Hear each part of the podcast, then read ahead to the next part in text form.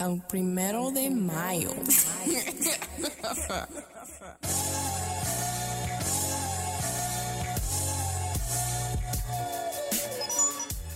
Hello and welcome to the Thee SamD podcast. I'm your host, Sam Dismay Jr. Follow me on, yeah, still the Elon app at Thee SamD. That's T H E E S A M D.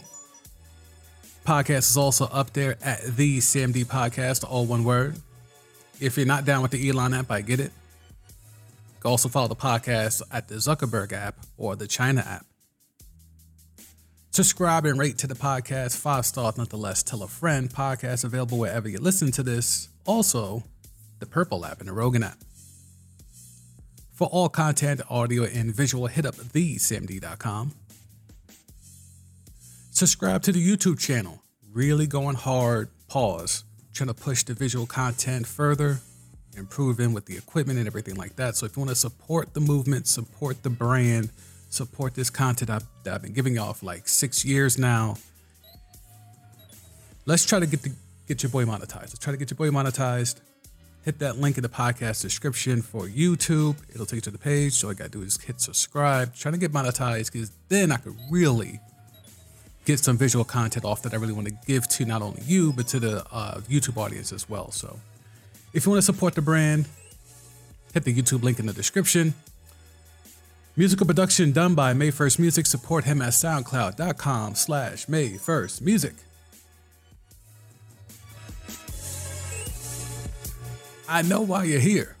I know exactly why you're here. And if you're able to check in on YouTube, you're going to be looking at what I'm reacting to. If you're on the podcast, you're going to be listening to what I'm reacting to. That's why you might want to head over to the YouTube page and really tap into the visuals. But anyway, Eddie Robinson Jr. tried to tell you, Eddie Robinson II tried to tell you. Uh, he ain't SWAC. He ain't SWAC.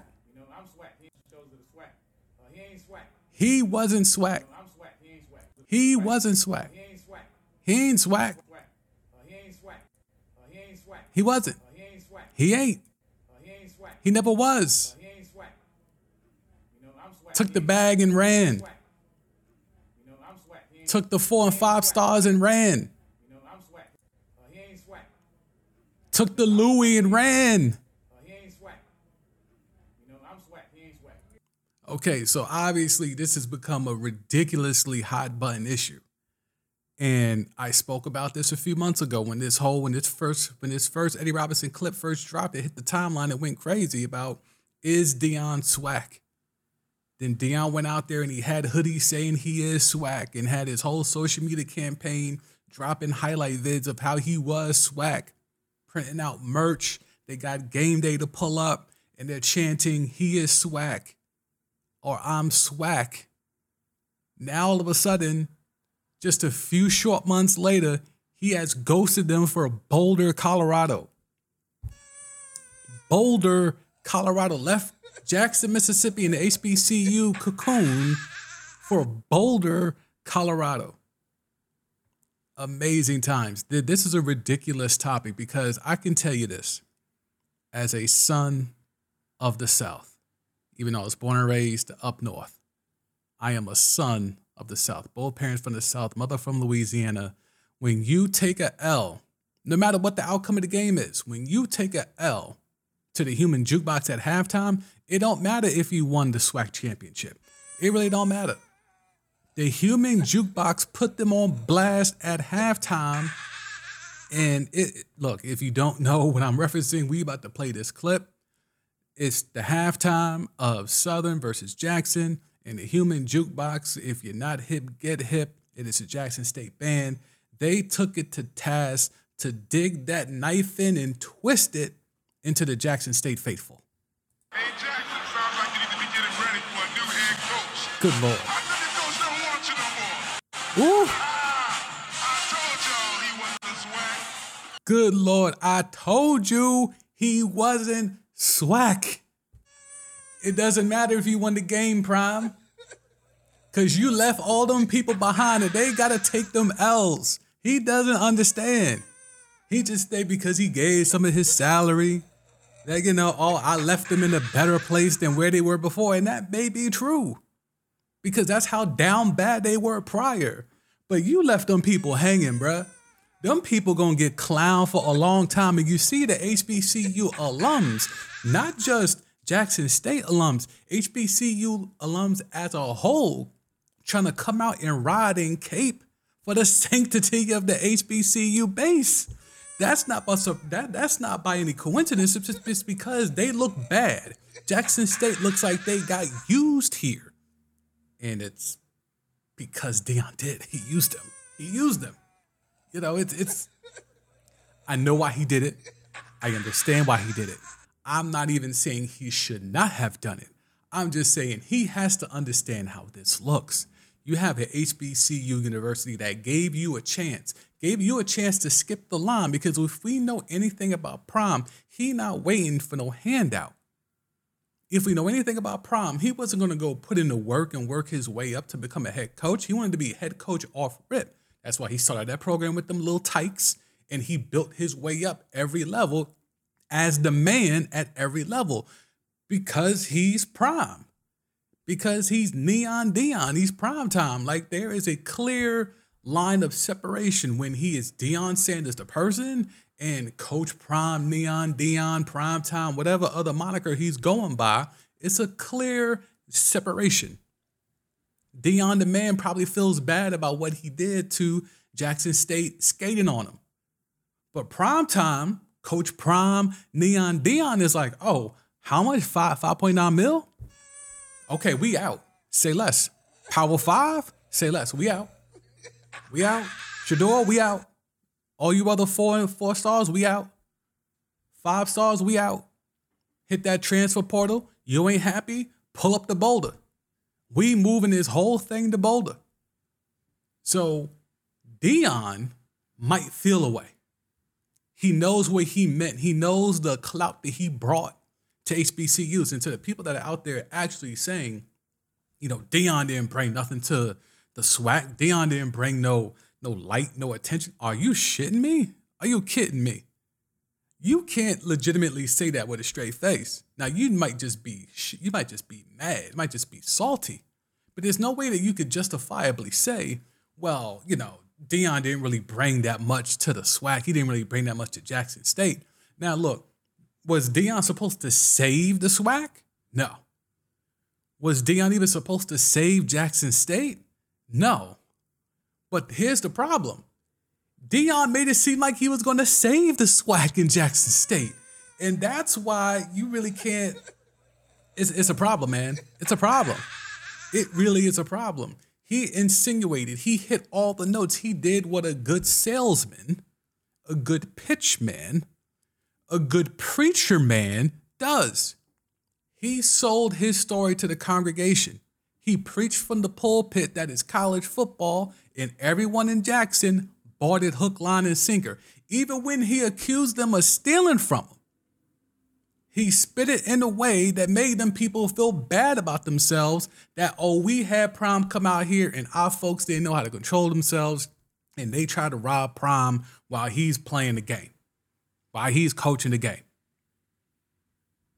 he has been able to spend. Now you've seen it with with your man's the playmaker Michael Irvin on on the Full Out Network on that on that Friday Smith show.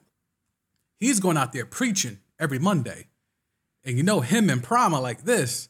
They know what type of time. They know how to spit game when them cameras are on, and we know Prime got five six cameras following him everywhere he go. He's doing a documentary on this. It's it's really embarrassing if you're a HBCU alum.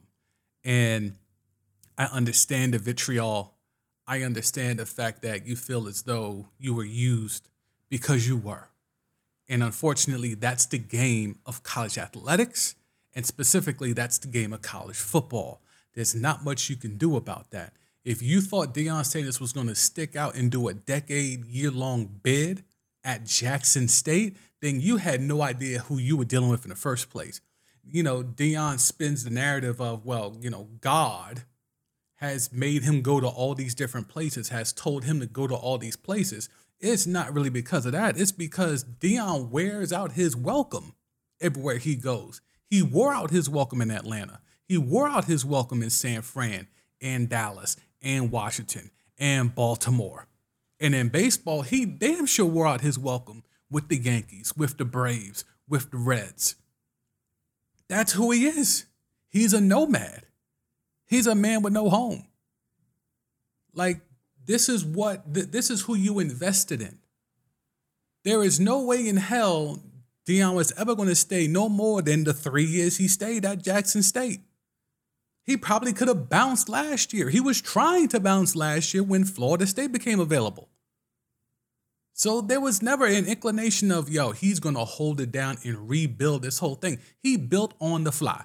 He is a he is a house flipper. Deion, Neon Deion, prime time, coach prime, whatever you want to call it, he is a house flipper. He comes in, he cleans it up real nice, put some new paint, maybe put that fake marble on the island to make it look like real marble. He cuts a little, he he cuts some corners, but he makes sure to put the money where it needs to be to get your eyes. When, when you're flipping the crib, you gotta make the kitchen look good and make the bathroom look good. So you come in there, you, you put, put some spackle on there, you go ahead, you do all that type of stuff, and then you just kind of, you know, spit clean some of the other stuff to make it look nice and shiny, and then you flip the crib. This is what Prime has done at Jackson State. He came in, they had piss poor facilities. All right, let's come in here, let's give them a let's upgrade the lounge. Let's put some TVs on the wall. Let's upgrade the training rooms.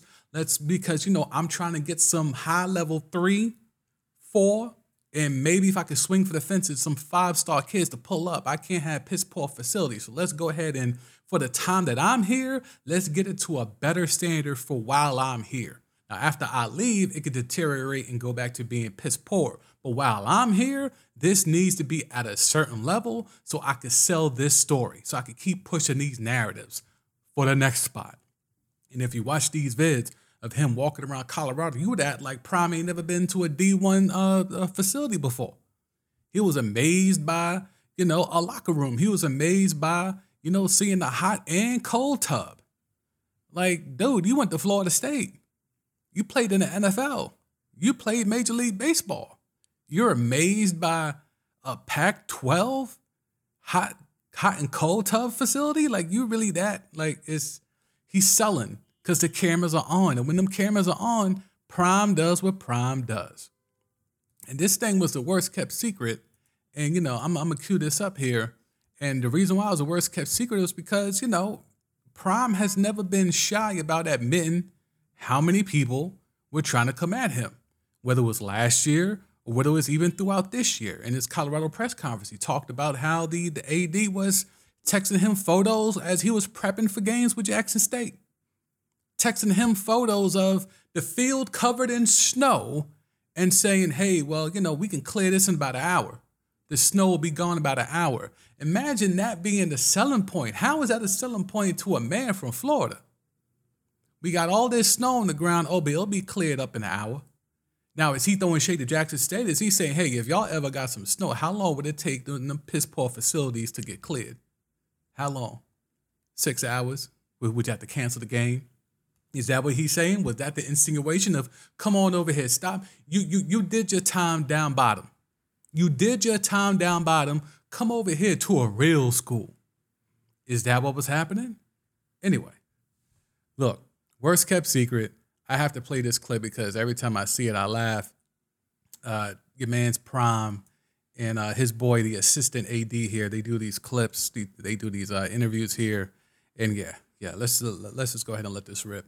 know, you know my favorite team is the Kansas City Chiefs, right? Yeah. Next week they play the Denver Broncos in Colorado. They, I'm This is before you. the announcement. We gonna ride together. Let's go. Let's go. That's a go. Now, Now here, it's the worst kept secret. That's a good one. Everybody knew. I gotta admit, now that's a good one. Everybody knew he was going to That's a Colorado. good one there. Cincinnati was in the mix.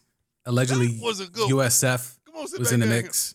But everyone knew he was going to Colorado. Why you gonna do your boy like that? No, no, no, no. I, I go. I never been. I never been there. And I, but I'm going. I'm going there. Well, I'm Uh-huh. going next week when the Chiefs play Bronco, in Colorado. Colorado. Colorado. What you trying to say? I just want to know. I, you, can we ride together? We ride it on that on that G four. Five point nine reasons why you going. I know why you So, going.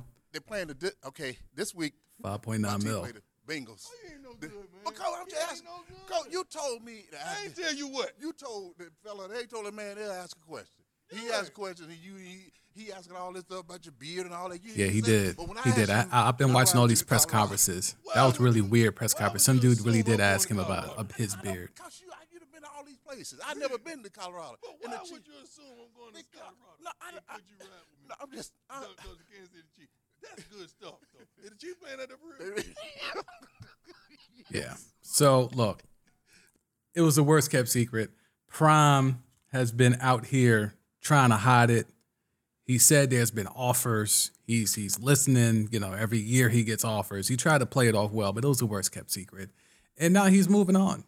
And what the hell is left if you're Jackson State? And if you're Colorado, what the hell are you walking into? If you are a current Colorado Buffalo, you've already seen the QB, the starting QB for Colorado announce, I'm in that portal. I ain't playing no games. You know, Prime coming there saying, I got a quarterback. Wait, I think I have that clip. Let's see, do I have that queued up? Oh, yeah. Oh, yeah. I think I have that queued up. Let, let's go ahead and play that because he aired these kids out the first time he met the Colorado football team. So I'm going to play that clip here for you. I love everything about this this institution. I mean, the academics prevalent, no crime, beautiful city. He kept talking about no beautiful crime. stadium. He really mad that y'all try to rob him. Had nothing of sort to work out in to, to trade in. Our kids would go absolute crazy to be in this situation that you in. But you ain't bringing them though. You. Told them don't don't don't you dare hit that portal. You don't want it. Yo, you really wildin', son. Some of y'all don't even think you deserve it. Here we go. Get that Louis. God sent me to a place, He sent me to a place to be a conduit of change. God done send him to a lot of places. Then uniforms may not even look like they look now. I'm coming. The cleats, I guarantee it's gonna be some special. We got a few positions already taken care of because I'm bringing my luggage with me, and it's Louis. what's wrong with him? What is wrong with him? What is wrong with him, bruh? Why does he have to be like this?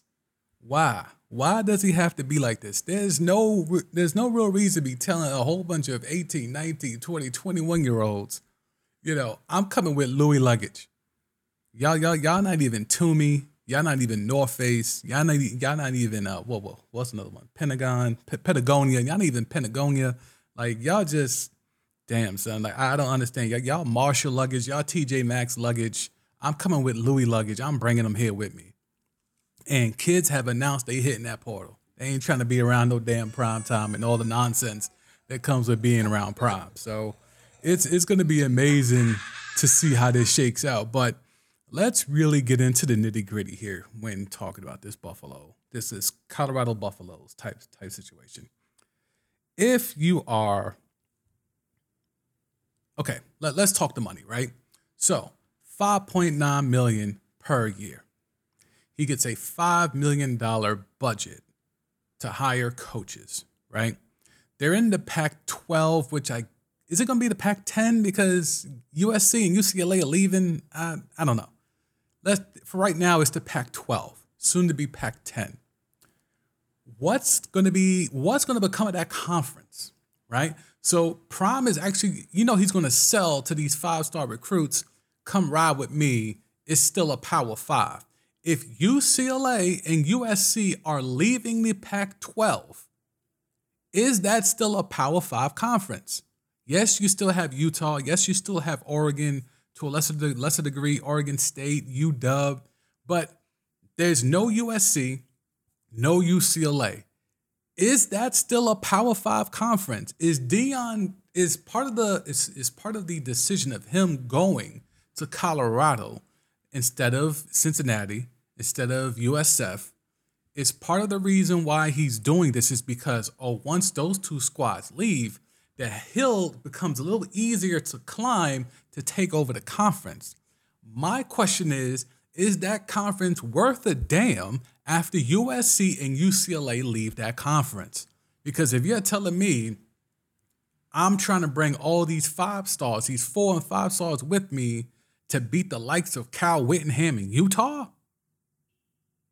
to beat Oregon, Oregon State, Is that what we're doing? UW, Stanford, David Shaw's leaving. What what's the appeal of the soon to be Pac-10? Why is Deion going there? Because allegedly it wasn't the biggest bag. Allegedly, we we're not privy to these things. There's a lot of reports, a lot of rumors, a lot of innuendo being thrown out there. Because Cincinnati, there's been a lot more coaches that have gone to do the quick flip, the house flip in Cincinnati and cake up, as opposed to Colorado. Colorado now has hired three straight black coaches. Mel Tucker, I forget who the who the last guy is that that that just bounced to open the door for Deion, but three straight black coaches for Colorado. So the flip, I mean, college football is all about the flip. If you don't know how to flip, college football and college sports in general is not for you.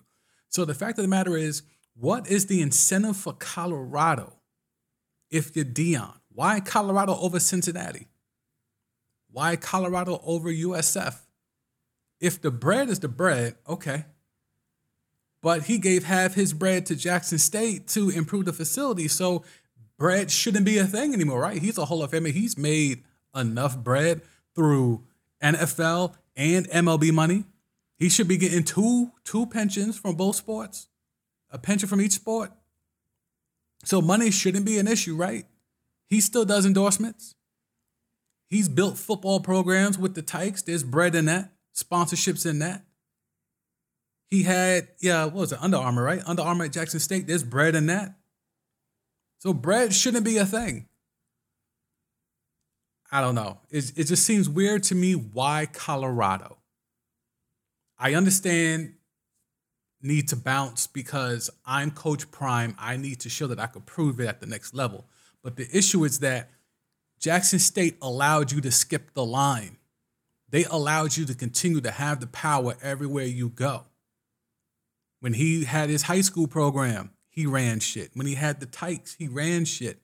When he had like his bootleg little IMG thing, he ran shit. He's always been the guy. So just like Trent Dilfer's now the coach at UAB, just like Jeff Saturday walks into the gig with the Indianapolis Colts, Prime did the same thing at Jackson. That's why he had to go to Jackson. Who else was going to let him walk right in with no coaching experience? You think a Power Five, even Florida State, you think Florida State was going to let him walk in with absolutely no experience? That's why they pulled up last year, because now he proved himself. So he was allowed to skip the line, and that was done by the grace of Jackson State. Now, clearly, both sides benefited. But the problem is, wherever Prime goes, he always makes sure he benefits more than anyone else, whoever his partner is in this. In this thing, it was Jackson State. So he's making sure that he benefits more. Because let, let's be real. And I know the HBCU alumni is, is going crazy and they're trying to, you know, stake their claim that, you know, HBCUs matter. No one's saying they don't matter. However, to the mainstream, to the casuals, you now go back into the irrelevance that you had before. Sorry, news flash, okay? Look, I'm still here for the Bayou Classic. I'm still here for Morgan State. I'm still here for all the HBCUs when they pop up the Battle of the HUs. We here for all of that. However, in terms of breaking through to the mainstream media, breaking through to where blue check boys have to now go search Jackson State and find out where the hell Jackson State is, despite them having four NFL Hall of Famers already, that goes now. Prime takes that notoriety, he takes that clout, he takes that curating away. It is what it is. Just like he told the kids in Jackson State when he was leaving, it is what it is. I'm out of here. Out the door goes Prime. Out the door goes your coach. Out the door goes all those four and five star recruits. Out the door also goes your curating. Out the door also goes your name recognition. Now your facilities are improved. The problem is they're still not up to snuff against even the worst FBS uh, uh, schools and universities colleges and universities. It's still not even up to snuff against those. It's just maybe now the best amongst HBCUs, maybe the best in the SWAC. I don't even know if it's the best in the MEAC. There are some mornings where I wake up and my phone has a lot of notifications, a lot of tweets, a lot of stuff, and there'll be, you know, some hot take that I said that that's now usually come true, or someone trying to get at me because they think my take is crazy or over the top or whatever. But last week there was a night, a early night, early morning actually. I woke up about 3 a.m. And I have never seen my phone with so many texts, so many notifications, DMs, everything, group chats on fire. And it was all surrounding one thing.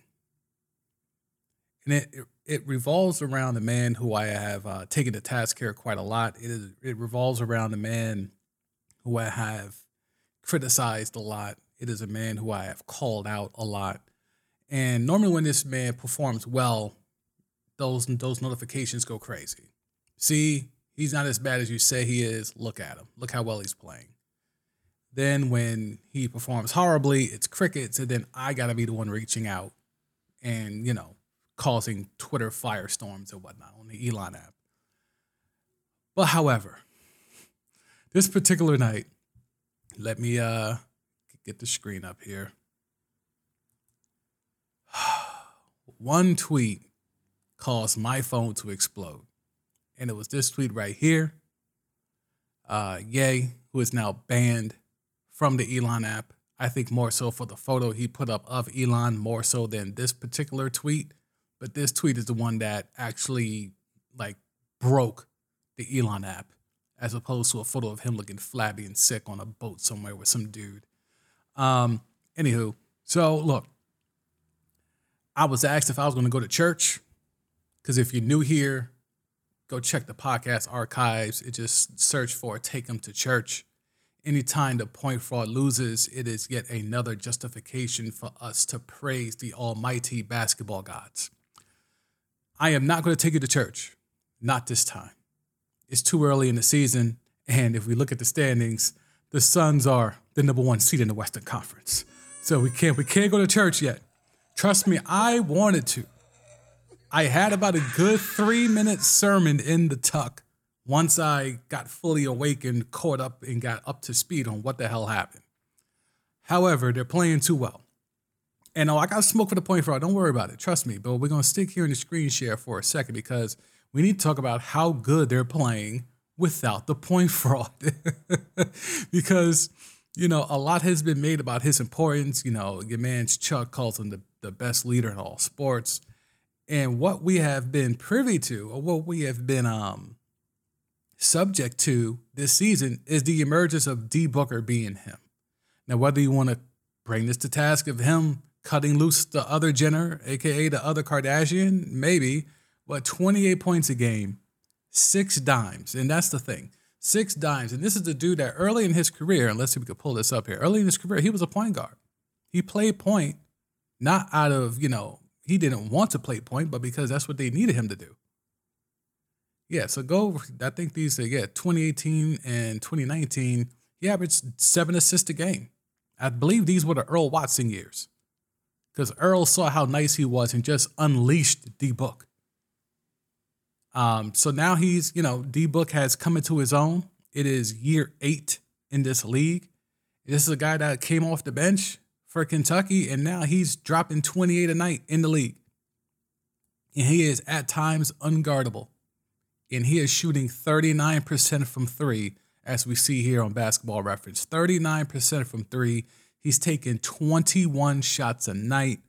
And as good as he looked last year, he is playing even better this year. All the shooting numbers are up. Effective field goal percentage for your analytics nerds is up. The minutes are up. Everything is up. Free throws is up. Free throw percentage is up.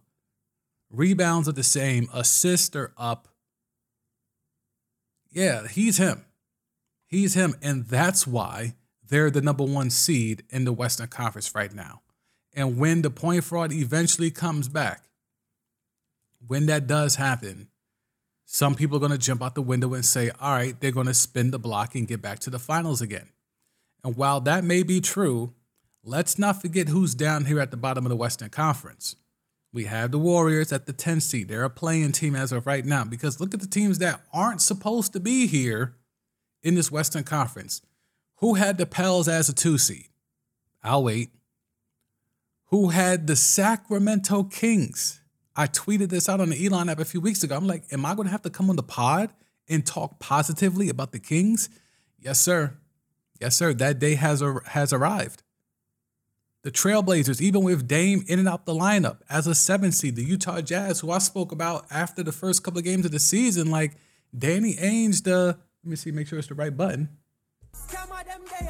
Fooled us again. And teams that are supposed to be in this mix, the Timberwolves, 11 and 12, a game under 500, and Rudy Gobert is doing Rudy Gobert things, and it's not good for the T Wolves. That has not worked out so far. Ant Man has learned from Spider Mitchell do not pass that man the rock. The Golden State Warriors, you know, Steph is playing great. Clay has been up and down. The habitual nut hitter has been erratic. Even Jordan Poole, whether it's because he got laid out by the habitual nut hitter or whether it's because he cashed out and got the bag, he's been erratic at times. Luka Doncic, you know, he's his numbers are crazy. Let's go ahead and take a look at Luka's numbers here. And again, if you're not, if you're listening, you're getting a decent experience. But if you're watching this, you're getting an enhanced version of this podcast because now you're getting to see everything that I'm seeing.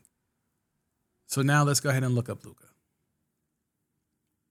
33 points per game, nine rebounds, nine assists, 60% from two, 57% effective field goal percentage. He is shooting eight three get eight threes a game at 34% from three. That's about league average and he's taken 23 shots a night. And they're still a nine seed. Okay? They're still a nine seed. And and that's that's the enigma of having Luka Doncic. And let, let let's be clear.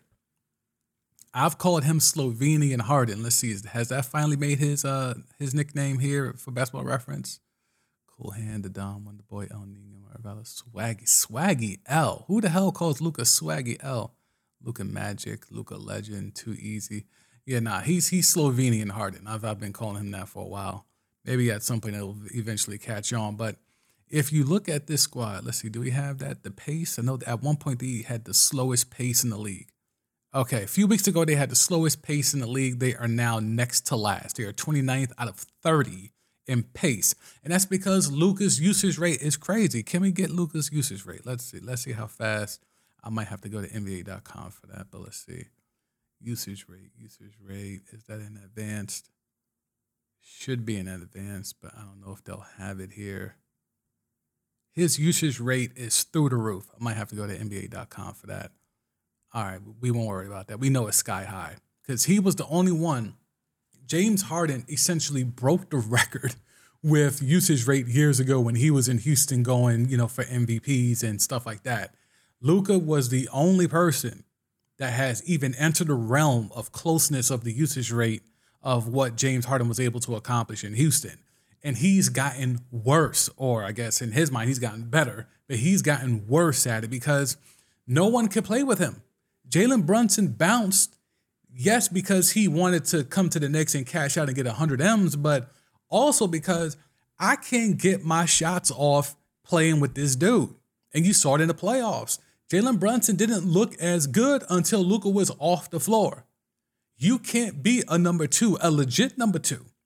You could be a distant number two, like how Jalen Brunson's been rele- was was relegated to, like how Spencer Dinwiddie has been relegated to, like how Latvian world star Kristaps Porzingis has been relegated to when you're on the floor with Luka.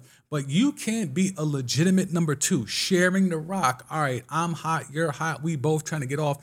That doesn't exist in Luka's world. And that's what happens when you're, pra- you're placating yourself to a dude that's been a professional ball hog since he was 16 years old playing pro ball. This is what happens. And while his numbers are going to be insane and, you know, the Hawks are forever going to look stupid in that trade of giving up uh, Luka for some Trae Young, and we'll, we'll, we'll get to that story too. But the problem is the, the Mavericks will never win anything substantial as long as Luka is going to continue to play the game like this. Don't look at this fool's goal. This fool's goal of offensive rating, they're, they're seventh in the league and they're eighth in the league in terms of defensive rating. That's more Jason Kidd. But in regards to pace, pace is the thing because they bring up the ball so slow because Luka has to conserve energy by not playing defense because he's going to expel everything on offense because everything has to go through him to initiate the offense. There is no THJ, Tim Hardaway Jr., you know, being able to orchestrate. Even Josh Green, who's been somewhat of, of a revelation. Spencer Dinwiddie, who we know can be a bucket in this league. He's not able to get off. They've turned him into a spot shooter. Christian Wood was one of their biggest free agent acquisitions. And you know, he's he can't even start for this team. He can't even start for this team. This is the guy who could drop 20 a night. He can't start. Why can't he start? Probably because he can't play with Luka. Because it takes hella long to learn how to play with Luka. So, oh, y'all thought I was really gonna go away from the point fraud. Oh hell no. Y'all got me, y'all got me fucked up. Let's go. Let's go. Let's go. Let's go. So the point fraud was home chilling. And then all of a sudden his phone started blowing up. All of a sudden his mentions got out of control. All of a sudden on all social media platforms, his notifications went through the roof. Can you imagine being home, being injured, and your phone just starts lighting up? Lighting up. I hope he had do not disturb on at least, at the bare minimum. I hope he had to wake up to that. But then wifey probably had to wake him up. It's it's a lot. So the man who circumvented the CBA. This is why the basketball gods don't like ugly. You can't circumvent the CBA to benefit to benefit only you.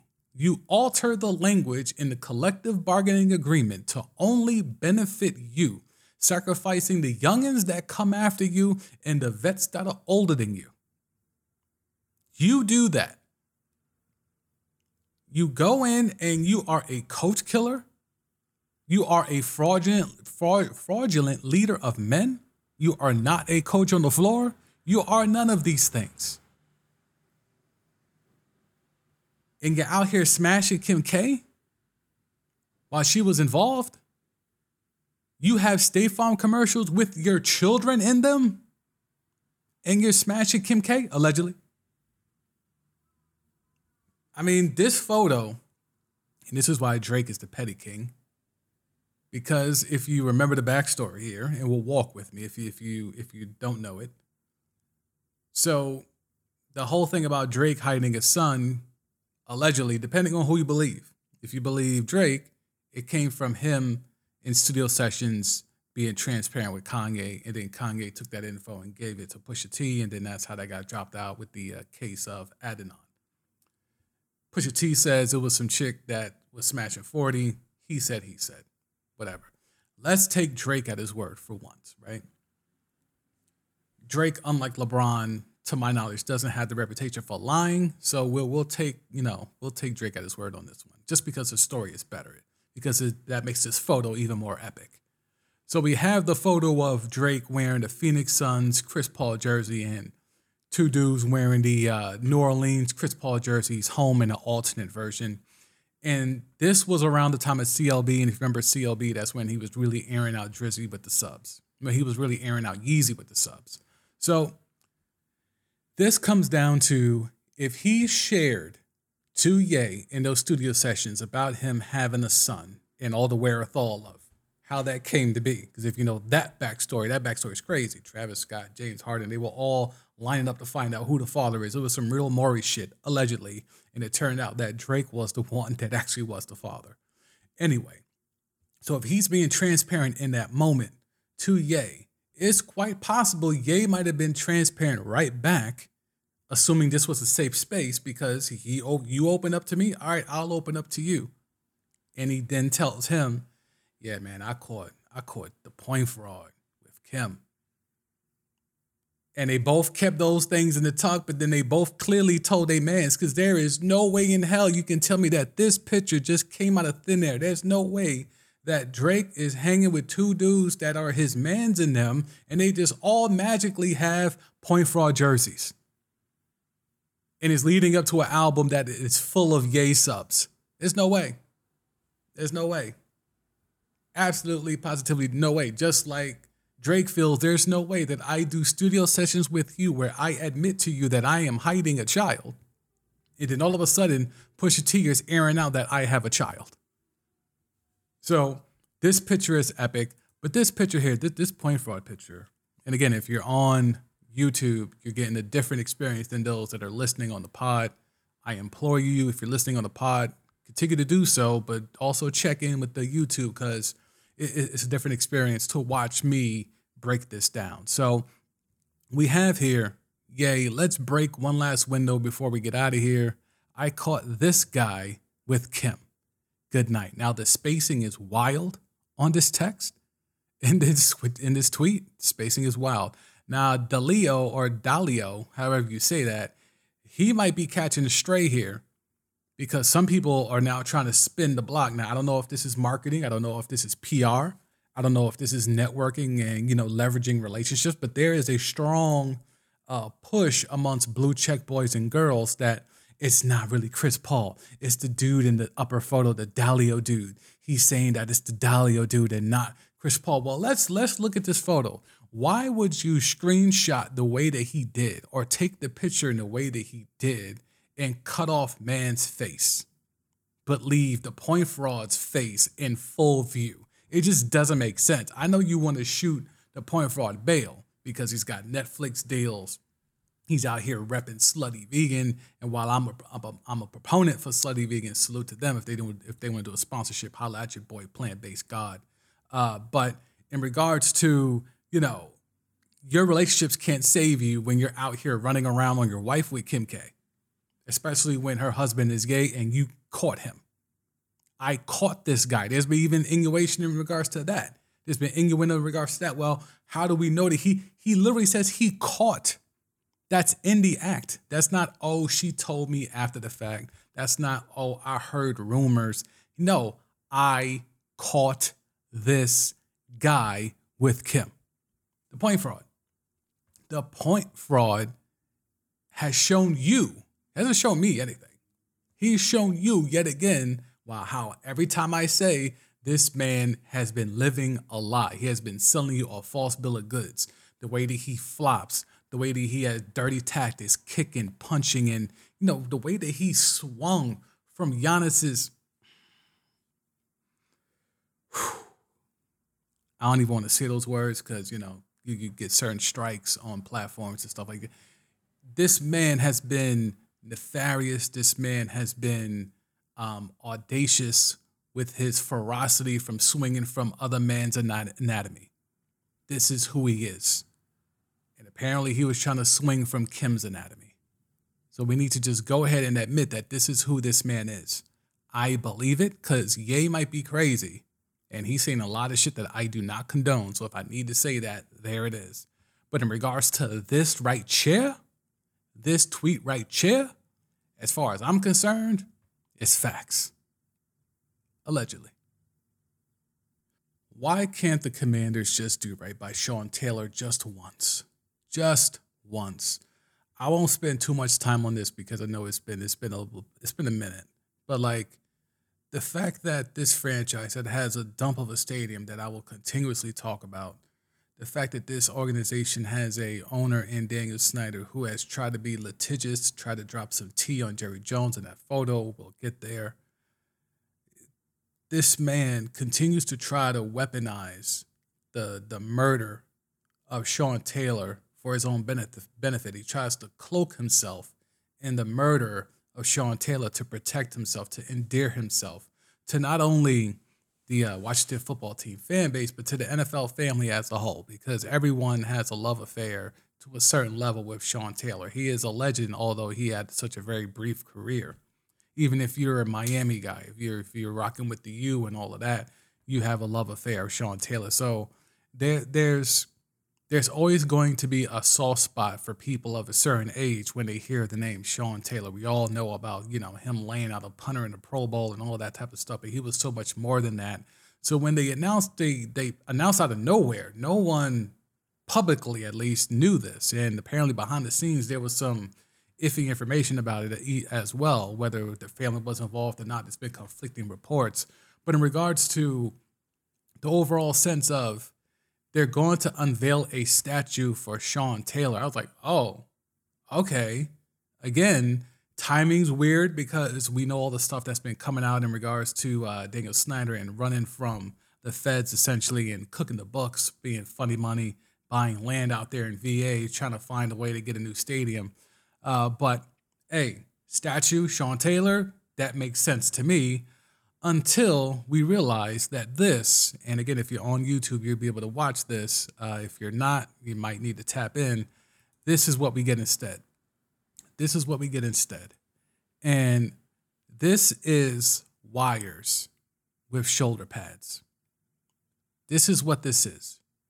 Um, and who's is that Clinton Portis? I'm not sure who that is in the shades there, but you see everyone, no one has a look of happiness in this photo. This is after it's being unveiled. No one has a look of appreciation, of awe, of anything positive. Everyone just kind of has a look of either stoicism or disbelief. And it's because how is this a statue? What is this? There's gloves on a wire. Boston Dynamics could do better than this. I don't understand what this is. Now, a lot of people are, you know, they don't like the fact that it's a Nike jersey. When he was there, he, you know, the I think Reebok was the uh, official jersey of the league. That stuff doesn't matter to me. Even though they found Reebok pants, so I don't know how they couldn't find a Reebok a Reebok jersey. Uh, but anyway, so the thing is, there's no tape on the face mask. Sean Taylor was famous for that. There's no visor on the face mask. So it just there's a lot of little touches. Now they got the uh, the cleats right. They they got the soccer cleat. He did wear a soccer cleat, so they got that right. But in regards to just the overall feel of it, this doesn't look like a statue. This looks like something you see in like a high school gymnasium. And in certain parts of the country, this wouldn't even like qualify for that. This is a travesty that a professional organization, a team that is that Daniel Snyder could eventually, if he decides to sell, could get up to seven billion dollars. Seven billion dollars, and this is what he puts on display for arguably the most famous player of his tenureship as owner. Who has been a more famous player for this team? You could argue RG3 at his peak, but that was an even shorter peak than Sean Taylor's. Sean Taylor is the is the linchpin of everything that's positive about Daniel Snyder's ownership of this team. And every time they have tried to honor him, they have dropped the ball collectively. And this is just the latest edition, and this might be the most egregious because this is not a statue. I don't know what the hell this is. Um, they pressed his daughter and put a microphone and a camera in front of her face and made her talk about it, and she co-signed it. Because what else is she gonna do? What else is she gonna do? I mean, this this is horrible. This is horrible, and the memes went crazy, and you know, it's just it's just not a good look, man. It's just not a good look when when you look at it here, and I feel sorry for, you know, the next owner of this team if they actually get him about the paint. I mean, look, even in college, he was wearing a visor. Look at this. Even in college, still he was wearing a visor. It's it's just ridiculous. The next owner of this team, assuming they can finally get Daniel Snyder about the paint, assuming it's Bezos and Hov or whoever it is, although that's gotten quiet. They have so much. They're going to get the initial boost of the fact that they're not Daniel Snyder so they're going to get that that publicity bump just off the strength of it's like addition by subtraction. Daniel Snyder out, whoever it is coming in is going to be lauded. But once that's done, you have to rebuild that fan base in the community because that community has been lied to so much, has been disrespected so much, has been forgotten about so much by this owner that they don't really care about that football team. They don't care. There's a lot of people that look like me in that city who you would assume support that team, but they don't. They support the Dallas Cowboys of all teams. Because that team back in the days in the 70s, in the 60s and 70s was integrated Whereas the Washington football team, because of their racist owner Jack Kent Cooke, was one of the last teams to integrate. In one of the blackest cities in America, in one of the biggest cities in America, that the football team that represented that city was one of the last ones to integrate. That's a real thing. So I don't know, man. I just I feel sorry for the family. Uh, they get dragged out there to be the cloak to cover up all the nonsense that Daniel Snyder allegedly has been doing behind the scenes for years. And hopefully they get a reprieve when this man actually cashes out and gets that seven billion and walks away. How does a 65 year old black and white photo turn the timeline upside down in 2022? We have 8K screens on our cell phones. We have 120 megahertz refresh rate on our cell phones. We have depth of field on selfie cameras. Yet, and still, a black and white photo from 65 years ago turned the timeline upside down. It's because of your man's Jerry. Your man's Jerry, as a 15 year old, was caught out here in Arkansas, standing on the front lines, not necessarily blocking himself per se, but observing, or in his words, being curious about the integration of black students into a once all white school. This was unearthed in a piece done by the Washington Post. This Jerry thing has overshadowed the wonderful series that the Washington Post, who is doing very good journalism, especially sports journalism and, and investigative sports journalism, over the past month or so. They're doing a deep dive into why uh, minority coaches, specifically black coaches, have not been hired in mass at any time throughout the history of the NFL. They're talking to, you know, players, they're talking to coaches, and they tried to talk to multiple owners, but only one owner was willing to go on the record and sit down with them. And that one owner was Jerry Jones. And Jerry Jones, once he was approached about this photo, and again, if you're on YouTube, stand by. Let's go ahead and pull up the photo. Boom. There's the photo. Nope, that's not the photo. There's, there's the photo. So we have this photo, and Jerry is over here. If you can follow my, my cursor here, Jerry Jones, he's got the crew cut. He is pro. He is, you know, he looks like a guy that existed, you know, 65 years ago in Arkansas, and he's not man's here with the cigarette in his mouth. He's not, you know, all of that stuff, but he is no more than that's under 10 feet away. He's not man's here in the back by the camera over here in the right. That to me, if this guy got it off saying, hey, he was curious, I would be more inclined to believe him. But Jerry right here, nor more, no more than five feet away, five to seven feet away from Mans with the cigarette, who is clearly trying to block this, these young black students from getting into the school, that's not curiosity. Now, does this mean Jerry is racist? I'm not here to say that either.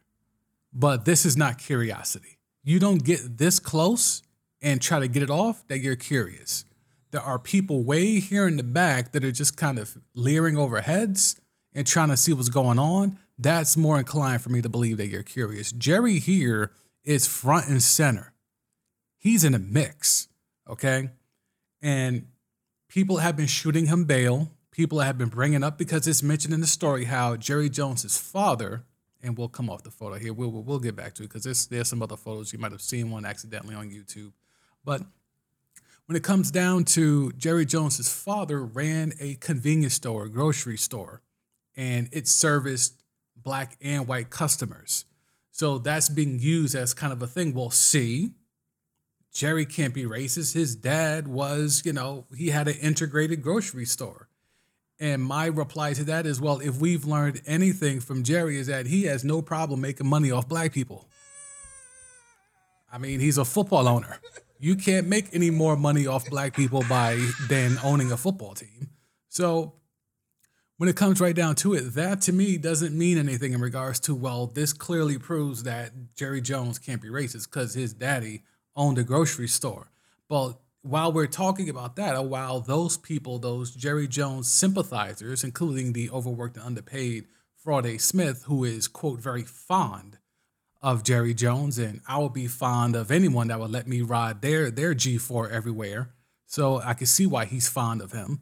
Um, but when it comes right down to it, while sympathizers like Friday Smith are trying to find ways to bring up stuff to kind of you know distract you from the fact that Jerry Jones was front and center during this uh, you know tumultuous time in America. Let's take a look at Jerry Jones's grandfather and it's also in this Washington Post story, and it's something that I have not heard the Jerry Jones sympathizers talk about. Jerry Jones's grandfather, and I'm reading this off the phone because I had to type this in. Jerry Jones' grandfather was a member of a segregationist group called Capital Citizens Council that allegedly was involved in violence towards blacks in Little Rock, Arkansas. Now, when he was approached with that information, Jerry Jones again said, I didn't know. Jerry don't know nothing. He didn't know what was going on when black kids were trying to integrate in his school. And this was after, this was after, you know, uh, uh, the, the school in Central Little Rock. So this wasn't like this was the first school. This was after all of that, where the National Guard had to be called and all that stuff. So there's no way that you can, you know, have plausible deniability of I was unaware of what was going on. I attended this school that was all white, and all of a sudden there were some black kids out front, and I was curious to see why some black kids were out front, and it was a whole bunch of cameras. No, no, Jerry, sorry, you can't, you, you can't get that off. You know, there's no way you could, you could, no, no, just no, no, you can't get that off. You knew you knew what was going on, right? So your dad was a grocery store owner and he serviced white and black customers. Golf clap for your pops. He's trying to get that bread. You knew that. So you didn't know why these students just popped up one day outside of your school and they were trying to integrate. You had no idea. No, no, no idea what the hell was going on there. But you knew your dad was a grocery store owner that serviced black and white, uh, you know, families, right? But you didn't know that your granddaddy was a member of a segregationist group that allegedly was violent towards blacks in Little Rock, Arkansas. Okay, Jerry. Okay. Whatever, man. It's just like, it's comical. It's comical. Plausible deniability. There is none. There is none. Benefit of the doubt. There is none. Because now let's go ahead and share the screen.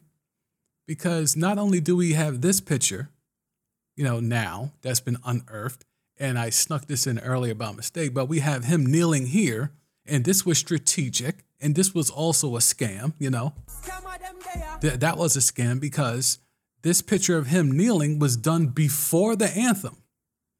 So this picture was to act like he was aligned with the players, that he was going to kneel with the players, a owner of the most famous NFL franchise and maybe the most famous franchise in all of sports in America, was kneeling at the 50 yard line with his players. That was going to send shockwaves, but then people realized hey, wait a minute. That was done before the anthem. You ain't fooling us, Jerry. You thought you did. You didn't fool us, Jerry. So now let's move on. This is also Jerry Jones. And if you're not on YouTube, these are photos of Jerry Jones caught in very precarious positions with women that aren't his wife in very intimate positions. So, this these two photos have been on the internet forever. I have never heard anyone in the mainstream media, blue check boys and girls, including Friday Smith, mention these photos. If this were a player, look what the point fraud photo did, and there's no photo of the point fraud in Kim K.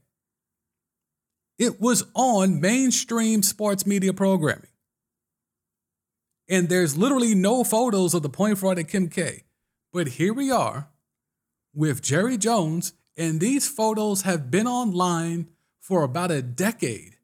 They have never been brought to light. They have never been mentioned as a problematic thing.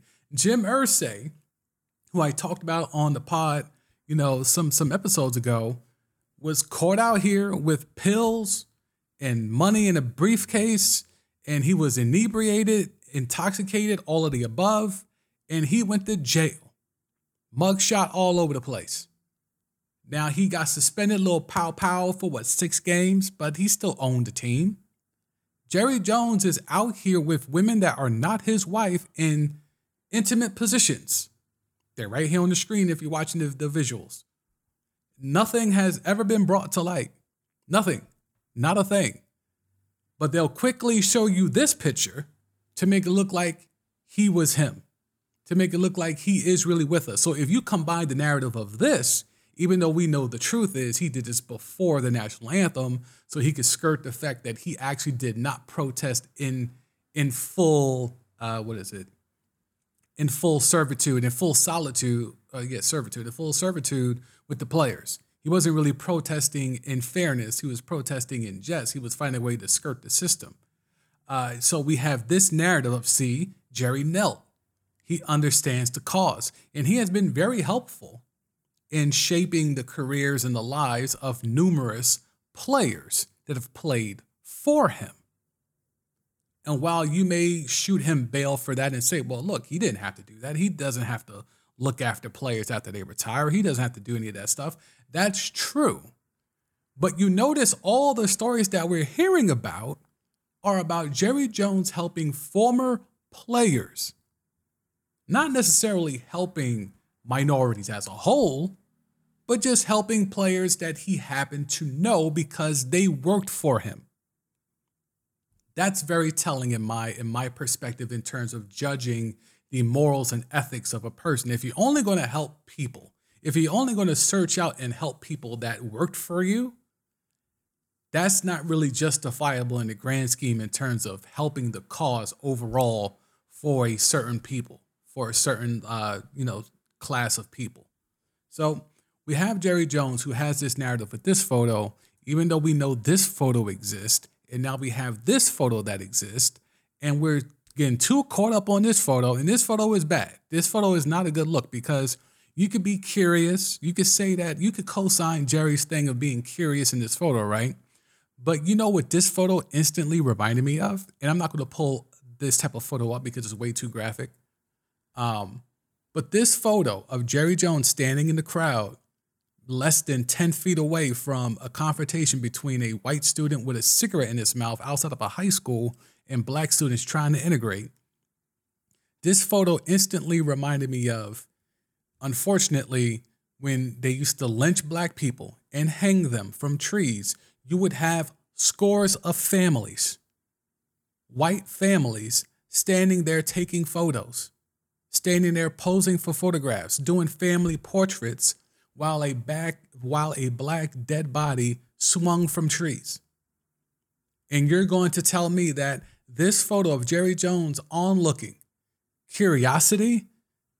If that's curiosity then what was the the the narrative? What was the motivation for people to go out and watch a lynching and then stand and pose in photographs? To me that's not that far away from one is not that far away from the other Jerry Jones being curious is just like those families that went out to watch a lynching and were curious enough to see how that goes. So, which is it? Was he curious or was he not? If this is curiosity, is going out and watching the lynching of a person the same thing? Is that curiosity? You tell me. Because this photo instantly reminded me of that. And I haven't heard too many people make that reference. So maybe that's just my brain jumping out the window or jumping to conclusions. But as a son of two parents that went through Jim Crow South, in no stories, in no instances, in no people who were part of these landmark cases, you can't tell me that this here photo is just purely the curiosity of just a teenage boy wandering through life when there's other photos of whole ass families fathers putting sons on shoulders, mothers pointing out dead bodies swinging from trees to their daughter. Is that curiosity too? Okay, a few things here as I wrap up, man. Look, Baker Mayfield, it's it's it's about three over for you, bro. Um, he asked and was granted his release from the Panthers. Uh, Sam Darnold being back there, riding with Sam Darnold and PJ Walker over Baker Mayfield. Um, so a lot of people are speculating, you know, the, the 49ers got a dub out here with Brock Purdy, Mr. Irrelevant. And if you haven't tapped in, just a quick plug, uh, every Sunday I'm doing live streams on my YouTube channel. So if you need another reason to subscribe, there it is. Uh, after the four o'clock games are done, I come on the live stream, um, you know, maybe 10 minutes after the last four o'clock game and just recap the four o'clock action and the one o'clock action. And so feel free to tap in on that. Been pretty consistent, been doing it doing it the last three Sundays. So that's kind of where you've been there's been no pods, but I've still been active putting content out. Uh, it's just been on it's just been on the YouTube channel, really trying to push to get that up to speed so that I could keep doing keep giving you pods like this visually and audio, as well as doing other video content. So uh Baker Mayfield has been out here. He was granted his release, and everyone assumed that the 49ers were going to jump in there because, you know, they need a quarterback with Jimmy G being out for the season. And Kyle Shanahan knows better. Kyle Shanahan knows better. He's not he's not trying to be a part of that. So uh, there will be no Baker Mayfield being claimed by the 49ers. The only team to claim him was the Los Angeles Rams. McVay, you think you that good? You think you that good? Is Cooper Kupp coming back? Clearly, Stafford is not. They put him on IR, so he's pretty much done. But I, I mean, if you're Baker, you just do it. Maybe you could get some better tape out there. But I mean, this is really looking to be the beginning of the end. If it hasn't looked like that already, it certainly is now for Baker Mayfield. This is looking like the beginning of the end, the actual end. Uh, you know, he had a brief run there in Cleveland, even though I think that brief run is is way overrated than what people um way overrated of what people make it out to be.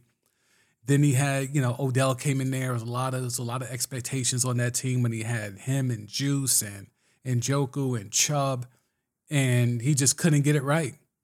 He was giving Juice Landry 12 targets a game. You know, Odell would barely get the rock.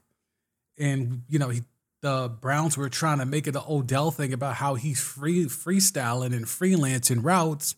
And then thankfully Odell's pops put that mixtape out there of seven minutes of Odell running wide open and no ball being thrown to him. And that kind of killed that narrative cold.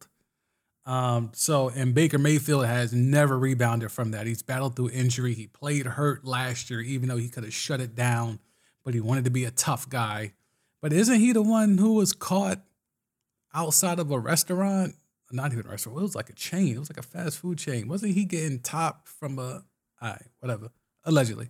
Um.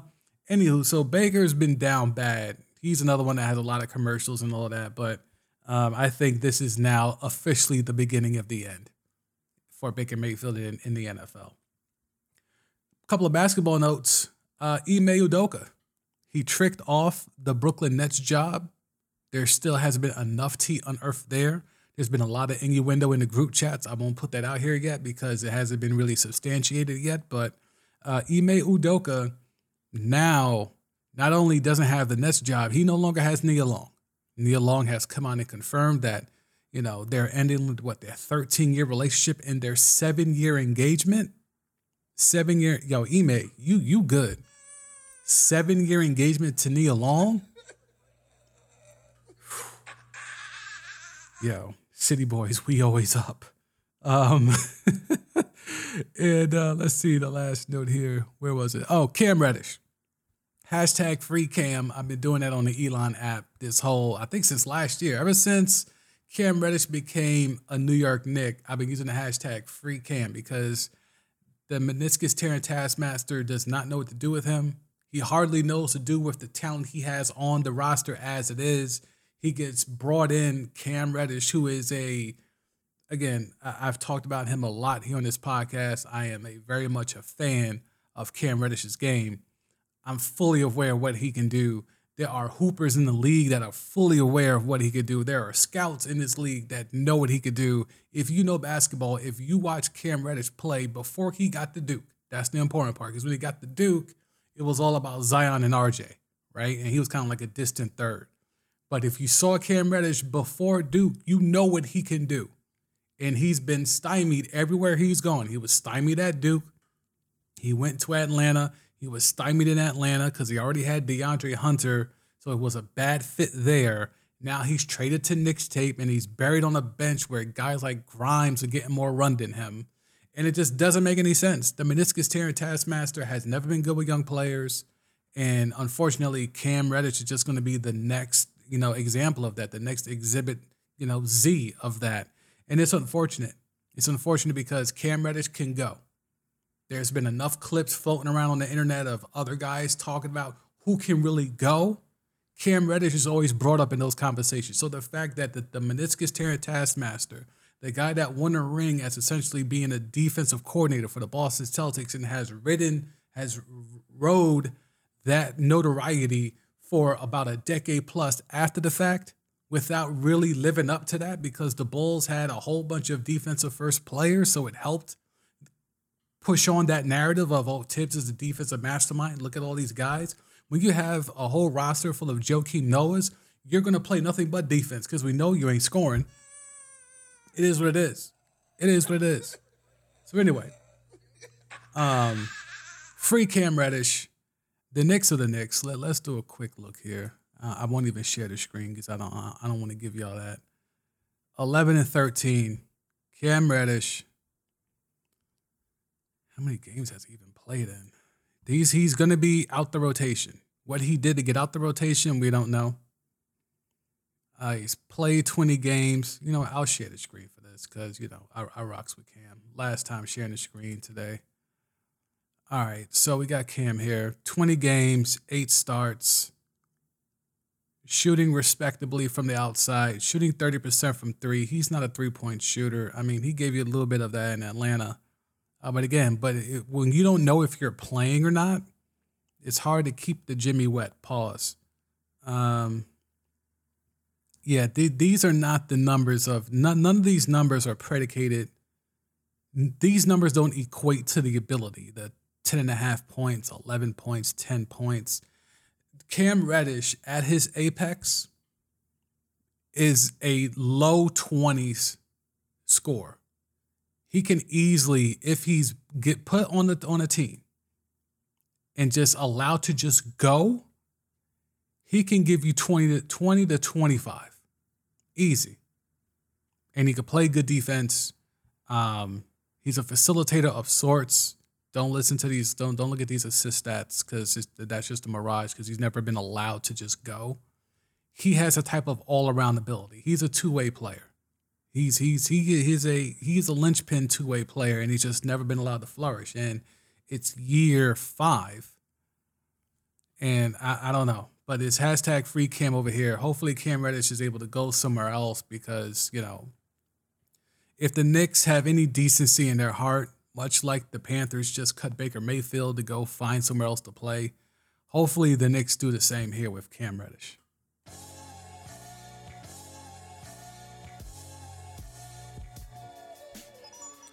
You know what it is.